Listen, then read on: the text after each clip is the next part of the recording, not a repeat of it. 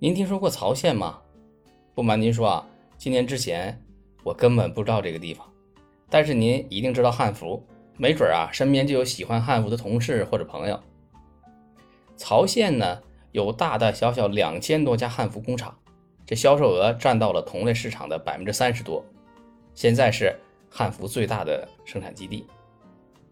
这个在山东西南的小县城呢，属于菏泽市，曾经是国家级的贫困县。因当地的桐木易燃、制轻，当地人呢又有很好的雕刻技艺，它很好的满足了日本人对棺材的要求。时至今日，日本百分之九十的棺材都来自于曹县。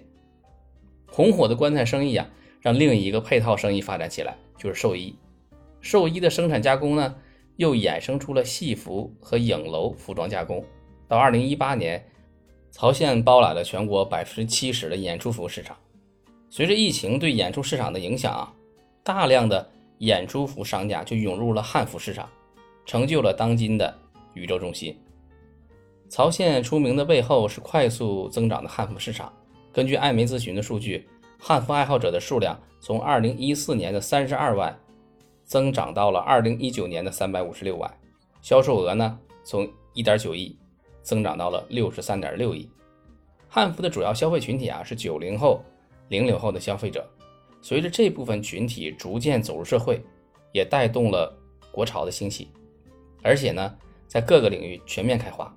手机，你看我们有华为呀、OV、小米的迅速崛起，不仅在国内占据了绝大部分的市场份额，在海外呢也是不断的攻城略地，拿下一个又一个市场。汽车呢，在这几年更是风云变幻，国有品牌啊。大有借着新能源弯道超车的趋势，比亚迪、蔚来、小鹏、理想，还有最近刷爆朋友圈的这个五菱宏光，真的是百花争艳。李宁、格力、美的、创维、海尔，现在家里嘛，到处都是国货的符号。